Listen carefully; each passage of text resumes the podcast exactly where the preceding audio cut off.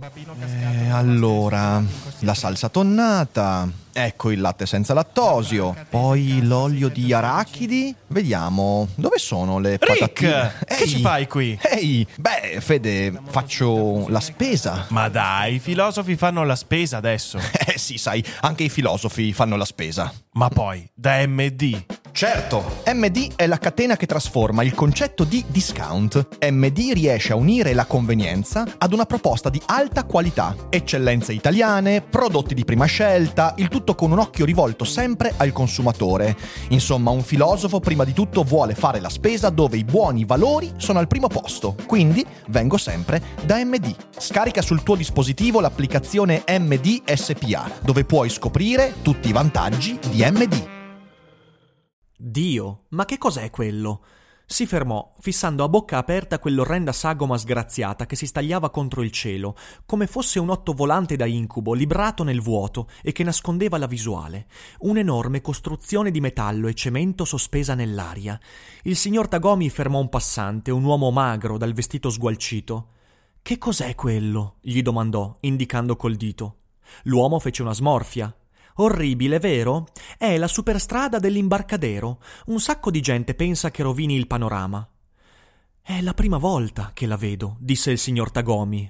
Beh, lei è fortunato, disse l'uomo, e se ne andò. È un sogno folle, pensò il signor Tagomi. Devo svegliarmi. Dove sono i taxi a pedali oggi? Cominciò a camminare più veloce. L'intero panorama aveva un aspetto sbiadito, offuscato, quasi funereo. Puzza di bruciato, palazzi grigi, anonimi, il marciapiede, le persone che camminavano con un ritmo strano e ancora nessun taxi a pedali. Taxi? gridò mentre accelerava il passo. Nessuna speranza, soltanto macchine e autobus. Macchine che sembravano enormi, brutali frantumatrici meccaniche, tutte dalla forma sconosciuta. Evitò di guardarle, tenendo gli occhi fissi davanti a sé. È una deformazione della mia percezione ottica, di natura particolarmente sinistra, un disturbo che distorce il mio senso spaziale. L'orizzonte è deformato, come un micidiale astigmatismo che colpisce, ma senza preavviso. Devo trovare un attimo di tregua. Più avanti uno squallido chiosco ristorante, all'interno solo bianchi, intenti a mangiare. Il signor Tagomi spalancò i battenti di legno, profumo di caffè, un grottesco jukebox latrava in un angolo. Scosso da un fremito, si fece strada verso il banco. Tutti gli sgabelli erano occupati da bianchi. Il signor Tagomi lanciò un'esclamazione. Parecchi bianchi alzarono gli occhi, ma nessuno lasciò il suo posto, nessuno gli cedette lo sgabello, ripresero tranquillamente a mangiare. Insisto, disse ad alta voce il signor Tagomi, al bianco più vicino, strillandogli proprio nell'orecchio. L'uomo posò la tazza di caffè e disse Attento a te, Tojo. Il signor Tagomi guardò gli altri bianchi. Tutti lo osservavano con espressione ostile e nessuno si mosse. L'esistenza del bardo Thödel, pensò il signor Tagomi. Venti caldi che mi trasportano chissà dove. Questa è la visione, ma di che cosa? Può lo spirito sopportare tutto ciò? Sì, il libro dei morti ci prepara. Dopo la morte sembra di intravedere gli altri, ma tutto ci appare ostile. Ci si trova isolati, senza aiuto, da qualunque parte ci si rivolga. Il terribile viaggio, e sempre i regni della sofferenza, della rinascita, pronti a ricevere lo spirito che fugge, demoralizzato le illusioni. Uscì di corsa dal chiosco, le porte sbatterono dietro di lui, si ritrovò sul marciapiede. Ma dove sono? Fuori dal mio mondo, dal mio spazio, dal mio tempo. Il triangolo d'argento mi ha disorientato, ho rotto gli ormeggi, adesso vado alla deriva senza nulla a cui aggrapparmi. Questo, questo è il premio per il mio comportamento. Mi servirà di lezione per sempre. Si cerca di contravvenire le proprie percezioni, ma perché? Per vagare sperduto senza un riferimento o una guida? Questa condizione ipnagogica, la capacità di concentrazione diminuisce e prevale uno stato crepuscolare, il mondo visto semplicemente sotto i suoi aspetti simbolici, archetipici, del tutto confuso con il materiale inconscio, tipico del sonnambulismo provocato dall'ipnosi. Devo smetterla con questo spaventoso scivolare in mezzo alle ombre, rimettere a fuoco la concentrazione e quindi ristabilire il centro dell'ego. Si frugò nelle tasche in cerca del triangolo d'argento. Sparito. L'ho lasciato su una panchina del parco, su quella panchina, insieme alla borsa. Una catastrofe! Si lanciò lungo il marciapiede, tutto piegato in avanti, verso il parco. Dei barboni sonnacchiosi lo guardarono, stupiti mentre risaliva di corsa il vialetto. Eccola, la panchina! E appoggiata ad essa c'era ancora la sua borsa. Nessuna traccia del triangolo d'argento. Frugò tutt'intorno. Sì! Caduto in mezzo all'erba, era lì, seminascosto, dove lo aveva gettato in un impeto di rabbia. Si rimise a sedere, ansimando focalizzare di nuovo l'attenzione sul triangolo d'argento, si disse quando ebbe ripreso fiato, esaminarlo con convinzione e contare, arrivato a dieci emettere un suono brusco che scuote. Ervache, per esempio. Un sogno idiota, occhi aperti, di tipo evasivo, pensò, emulazione degli aspetti più deteriori dell'adolescenza, più che della limpida, originaria innocenza dell'infanzia autentica. Ecco, proprio quello che mi merito. Sigla. Daily Cogito, il podcast di Rick to Fair ogni mattina alle 7. L'unica dipendenza che ti rende indipendente.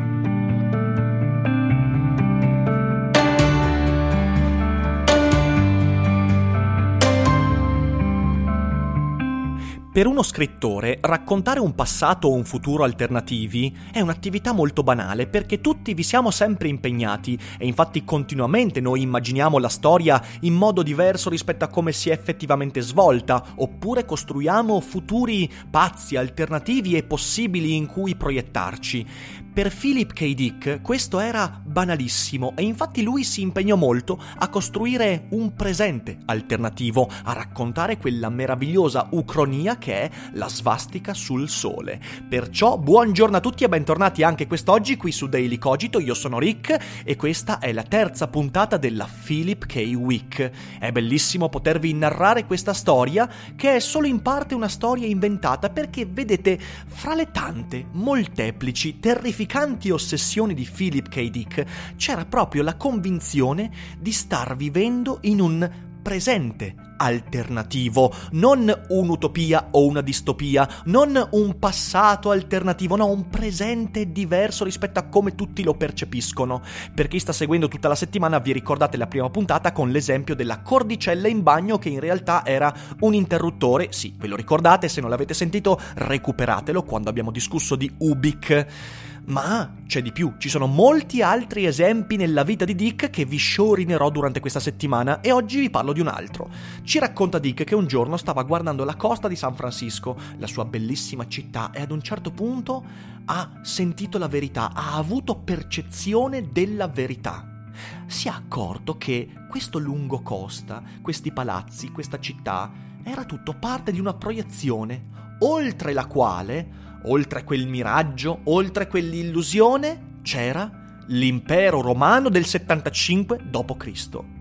Sì, sì, avete sentito bene. Dick si era convinto che la realtà percepita da tutti, la realtà circostante, era esattamente qualcosa in stile Matrix, una proiezione, un miraggio, oltre il quale c'era il vero dominatore, l'impero romano. E noi saremmo ancora nel 75 d.C. e questa gabbia, questa gabbia dorata, questa gabbia che ci fa percepire come liberi, ma in realtà siamo prigionieri di un'illusione, di un'ipnosi, è prodotta proprio dall'impero romano che ha scoperto tecnologie olografiche straordinarie e ci imprigiona non si sa bene perché.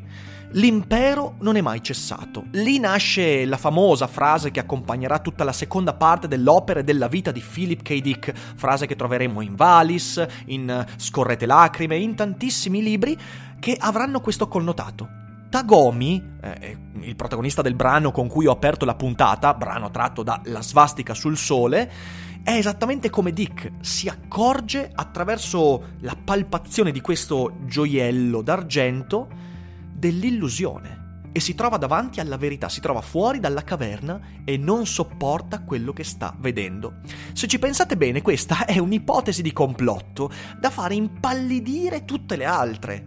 Cioè non è soltanto l'ipotesi che molto spesso abbiamo sentito di vivere in una simulazione, ipotesi che viene raccontata in modi diversi, a volte la simulazione è narrata, tipo è una simulazione politica come quello del terrapiattismo, altre volte invece è una simulazione reale come quella di Matrix, come quella del Brain in a Vet Experiment del filosofo Hilary Putnam, perché Putnam negli anni 70, anticipando eh, di molti anni Matrix, ma un po' dopo le intuizioni di Dick, eh, forgiò questo esperimento logico, eh, filosofico del Brain in a Vat Experiment, cioè si chiese ma se noi fossimo cervelli in una vasca e se fossimo cervelli estratti da un cranio e messi in un liquido amniotico collegati a un supercomputer che ci fa credere di essere in un mondo così come lo vediamo, potremmo davvero sentirci cervelli in una vasca? La conclusione di eh, Putnam era che no, non possiamo essere cervelli in una vasca perché questo contraddirebbe il fatto stesso di essere in una simulazione. Non posso adesso raccontarvi tutto questo esperimento, se volete nel mio Spinoza e Popcorn ne ho parlato proprio nel capitolo dedicato al concetto di simulazione e realtà, quindi recuperatevelo. Però però Dick si convince che sì, noi potremmo essere cervelli in una vasca, noi potremmo essere prigionieri di un impero che ci mantiene dentro un miraggio, un'illusione. E una simulazione, eh, questo ci viene raccontato dalla svastica sul sole, una simulazione è come un enigma, è una sorta di indovinello, è un codice e come qualsiasi codice può essere disvelato attraverso eh, la scoperta della decodifica, della, eh, della chiave crittografica. Noi possiamo smascherare questo codice. E per Tagomi, nel brano con cui ho aperto, eh, brano che avrei voluto leggere per altri 4 minuti perché è una pagina bellissima, ma insomma recuperatevela sotto, ci sono tutti quanti i, descriz- i link in descrizione, eh, nella svastica sul sole il codice crittografico è il ciondolo, semplicemente toccando il ciondolo solo Tagomi a un certo punto ha la visione della realtà. E qual è la realtà? Beh, la trama della svastica sul sole è la seguente. È una ucronia, quindi si svolge proprio nel presente di Dick, ovviamente gli anni 50-60. E Dick racconta un mondo in cui la seconda guerra mondiale è stata vinta dall'asse, quindi dai tedeschi e dai giapponesi. Mentre gli sconfitti sono gli alleati, gli Stati Uniti e la Francia l'Inghilterra e via dicendo. E quindi gli Stati Uniti sono sotto questo dominio. Nella parte ovest eh, c'è il dominio ehm, dei giapponesi, poi c'è nel mezzo una sorta di no man's land e nella parte est ci sono i tedeschi. E quindi la suddivisione del territorio statunitense e la storia viene raccontata in gran parte nella, pa- nella porzione giapponese degli Stati Uniti d'America. E cosa accade? Accade, vabbè, all'interno ci sono delle vicende, dei personaggi, dei nazisti, dei fascisti, dei ribelli che si avvicendano, eh, però a un certo punto accade che viene ritrovato questo romanzo. C'è un romanzo che si intitola La cavalletta non si alzerà più, The Grasshopper Lies Heavy, ed è il romanzo di questo scrittore, Hawthorne Abensen, il quale racconta nel suo romanzo, all'interno della ucronia di Philip K. Dick, il mondo così come Dick l'ha vissuto, insomma, eh, ve lo dico un po' meglio. Nel romanzo di Dick c'è il nazismo che ha vinto sugli alleati. All'interno del romanzo c'è un altro romanzo, The Grasshopper Lies Heavy, che racconta un mondo in cui gli alleati hanno vinto e i nazisti hanno perso. E il ritrovamento di quel libro, che è ovviamente proibito, porta a tutta una serie di, di, di, eventi che poi io vi consiglio di leggere nel romanzo che è stupendo. Questa è la trama, è un mondo a rovescio che è costellato di falle in quel codice. Una di quelle falle è il romanzo di Abensen, perché il romanzo di Abensen dice la verità, dice il mondo così com'è, dice il mondo oltre la proiezione, oltre quella Matrix che invece fa vivere i personaggi eh, la vittoria eh, del, dell'asse dei nazisti dei giapponesi. Quelle falle possono essere individuate e esistono oggetti per decodificarle. Questo è il motivo per cui all'interno di questo romanzo, ma anche nella vita di Philip K. Dick, il libro I Ching, eh, un libro di saggezza eh, cinese, insomma orientale molto antico, ha avuto eh, e ha rivestito il ruolo dell'oracolo. Attraverso la consultazione dell'I Ching, infatti, non solo i personaggi all'interno del romanzo possono avere delle intuizioni su come funziona questa proiezione, questa illusione, questo miraggio immenso, ma lo stesso Dick ricercava come se all'interno di Li Ching ci fosse una decodifica di quell'illusione, le strade da seguire per avere la meglio sulla realtà. Ma all'interno del romanzo il libro di Abensen, eh, La cavalletta non si alzerà più, ha un ruolo ancora più importante dell'I Ching, perché attraverso quel quel romanzo, e peraltro vorrei farvi notare l'intuizione geniale di Dick mettere all'interno dell'ucronia scritta da lui un'altra ucronia che rimanda al mondo reale, che a questo punto non sappiamo più se è reale. Noi potremmo essere personaggi all'interno del romanzo di Abensen e all'interno di questo romanzo è il libro di Dick che potrebbe aprire invece alla verità, magari la seconda guerra mondiale è stata vinta proprio da Hitler e dai nazisti e noi siamo all'interno di una sorta di finzione. Dick, attraverso questa intuizione, si convince piano piano che il suo ruolo nel mondo è lo stesso che Abensen ha nel mondo eh, della svastica sul sole. Ogni suo libro è volto a mostrare la verità e questo è un concetto che andremo ad approfondire quando affronteremo l'esegesi, cioè il momento in cui Dick comincia a ripensare a tutta la sua opera proprio come se fosse una serie di codici, di tracce eh, volte a distruggere quella proiezione che l'impero, che non è mai cessato, ha messo di fronte a noi, questo velo di Maya che continuamente ci inganna. All'interno della svastica sul sole tornano molti temi che già abbiamo affrontato quando abbiamo parlato di Ubik e di Palmer Eldritch.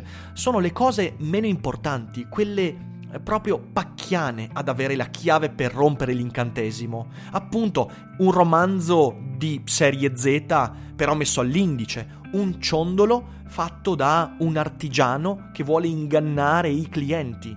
E la graduale presa di coscienza di Dick, eh, che inizia a vedere i suoi romanzi precedenti come un codice di codifica, continua a indirizzarsi proprio verso le cose minime, le cose più banali. E se non capiamo questo, Dick continuerà a sembrarci come un semplice pazzo, completamente squinternato, che non ha nessun interesse per noi. E invece nella svastica sul sole ci viene detto che di nuovo, l'unico modo per pensare è non accontentarsi di ciò che gli altri credono essere reale, ma dobbiamo invece porre l'attenzione verso le cose piccole. Ma il significato vero di questo libro è ancora più profondo, ancora più intimo. Nel brano che vi ho proposto, dopo la visione, quindi qualche riga dopo eh, quello che vi ho letto, Tagomi riesce a ritrovare la strada di casa, cioè riesce a ripercorrere a ritroso la strada che l'ha portato a vedere la realtà, ad avere questa visione che in realtà non è la visione ma è la verità, a rompere quella barriera, quel velo di Maya che gli impediva di vedere la realtà. E questa storia ci ricorda in effetti la caverna di Platone. Cosa succede nella caverna di Platone? Beh, la sapete la storia, non vado a raccontarvela. Quando il filosofo esce dalla caverna e riesce a contemplare la verità, cioè il sole, le statue e capisce che quelle che vedeva nella caverna erano soltanto ombre, ha varie scelte. Una scelta è quella di abbandonarsi a quella verità e quindi lanciarsi verso l'orizzonte e trovare chissà cosa, la morte, la ricchezza, magari farsi finalmente un bagno, non lo sappiamo. La seconda scelta è quella che ci suggerisce Platone, quindi una volta vista la verità, tornare nella, case- nella, nella caverna, che è anche una caserma in realtà, e dire agli altri prigionieri guardate che state guardando ombre, ragazzi, smettetela di fargli scemi. E ovviamente beccarsi tutti gli insulti e forse venire anche ucciso a eh, sorsate di cicuta. C'è la terza possibilità, che è quella di Tagomi, non sopportare la verità. In Matrix, e di nuovo cito Matrix perché non possiamo non citare Matrix, c'è una figura che fa esattamente come Tagomi, che è Cypher. Cypher, quando esce da Matrix, Cypher è il tizio che cerca di ritornare dentro Matrix e fa un accordo con l'agente Smith e al fine di questo insomma cerca di far secchi tutti i suoi amici quindi non è esattamente mm, una brava persona però è comprensibilissimo. Cypher è comprensibile ed è umano perché esattamente come Tagomi una volta contemplata la verità ci si rende conto di aver perso qualsiasi guida qualsiasi sentiero qualsiasi appiglio razionale, siamo dispersi di fuori dalla caverna perché nella caverna abbiamo tutto quello che conosciamo e fuori dalla caverna siamo dispersi, siamo naufraghi. Perciò Cypher, Tagomi sono comprensibili, sono umani ed ecco dove sta la vera umanità di Dick. Se volessimo noi prendere dalla letteratura di Dick un messaggio umano, intimo, nostro, è proprio questo. Dick invidia Tagomi. La svastica sul sole è un grande desiderio lanciato da Philip K. Dick, un grido di aiuto. Nel brano che vi ho letto, infatti, non è Tagomi a parlare, nelle parole, quando, quando, comincia a discutere dell'essere disperso, dell'essere naufrago, dell'aver lasciato gli ormeggi, essere completamente privo di guida, di appigli, di comprensibilità. Quella è la voce di Philip K. Dick che in quel brano si spoglia completamente del ruolo di autore e comincia a confessarsi. La confessione è io ho paura, perché io ho vissuto quell'attimo di lucidità che per noi potrebbe essere follia, ma per lui era la vera lucidità, quell'attimo di illuminazione, quando lui si è accorto di una roba fuori di testa, del complotto dei complotti, che l'impero non è mai cessato, che l'impero romano ci tiene prigionieri in questa prigione olografica, percettiva, assurda. Eh, di nuovo, il dubbio iperbolico cartesiano portato alle estreme conseguenze, di fronte a quella visione Dick non si sente come qualcuno che ha capito e che può decidere di dire la verità agli altri. Dick non torna nella caverna e neanche se ne va in mezzo alle ombre, no, no, niente di tutto questo. Dick è terrificato. Dick, a differenza di Tagomi, a differenza del filosofo di Platone, a differenza di Cypher, non riesce più a muovere un muscolo. Rimane in quel limbo fra la caverna e la verità, col timore di trovarsi da solo.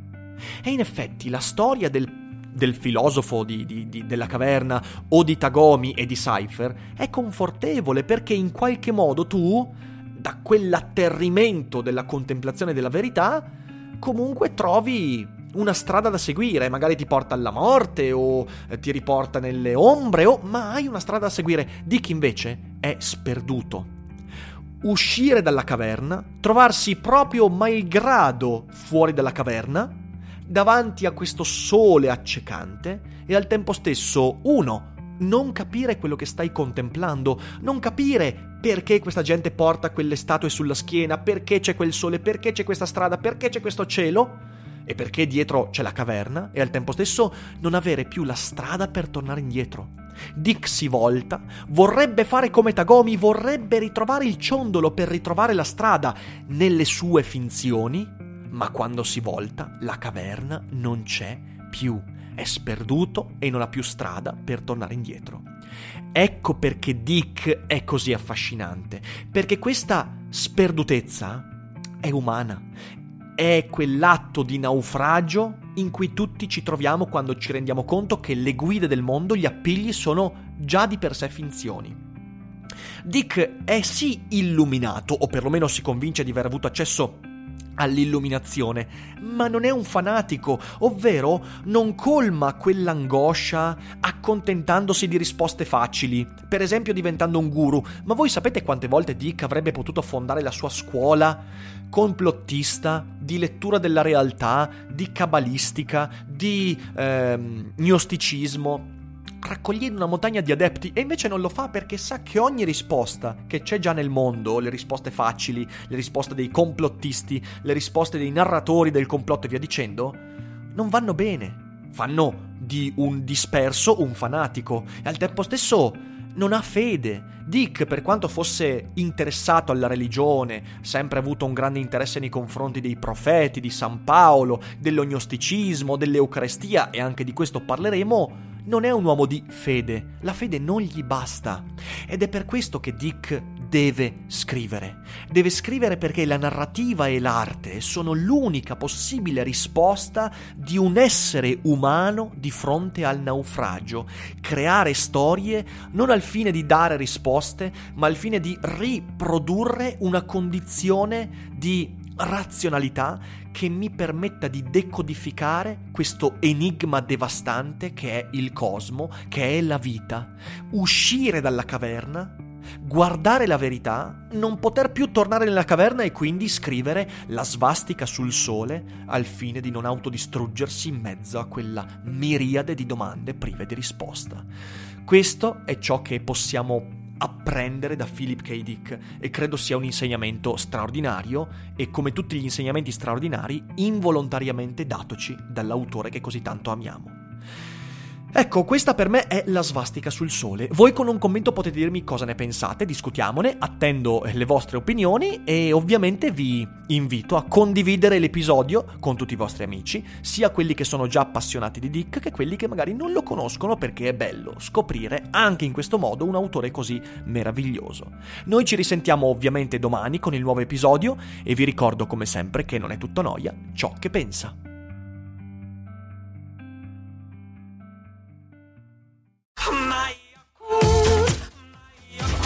Se a volte ti senti così, ti serve la formula dell'equilibrio. Yakult Balance, 20 miliardi di probiotici LCS più la vitamina D per ossa e muscoli.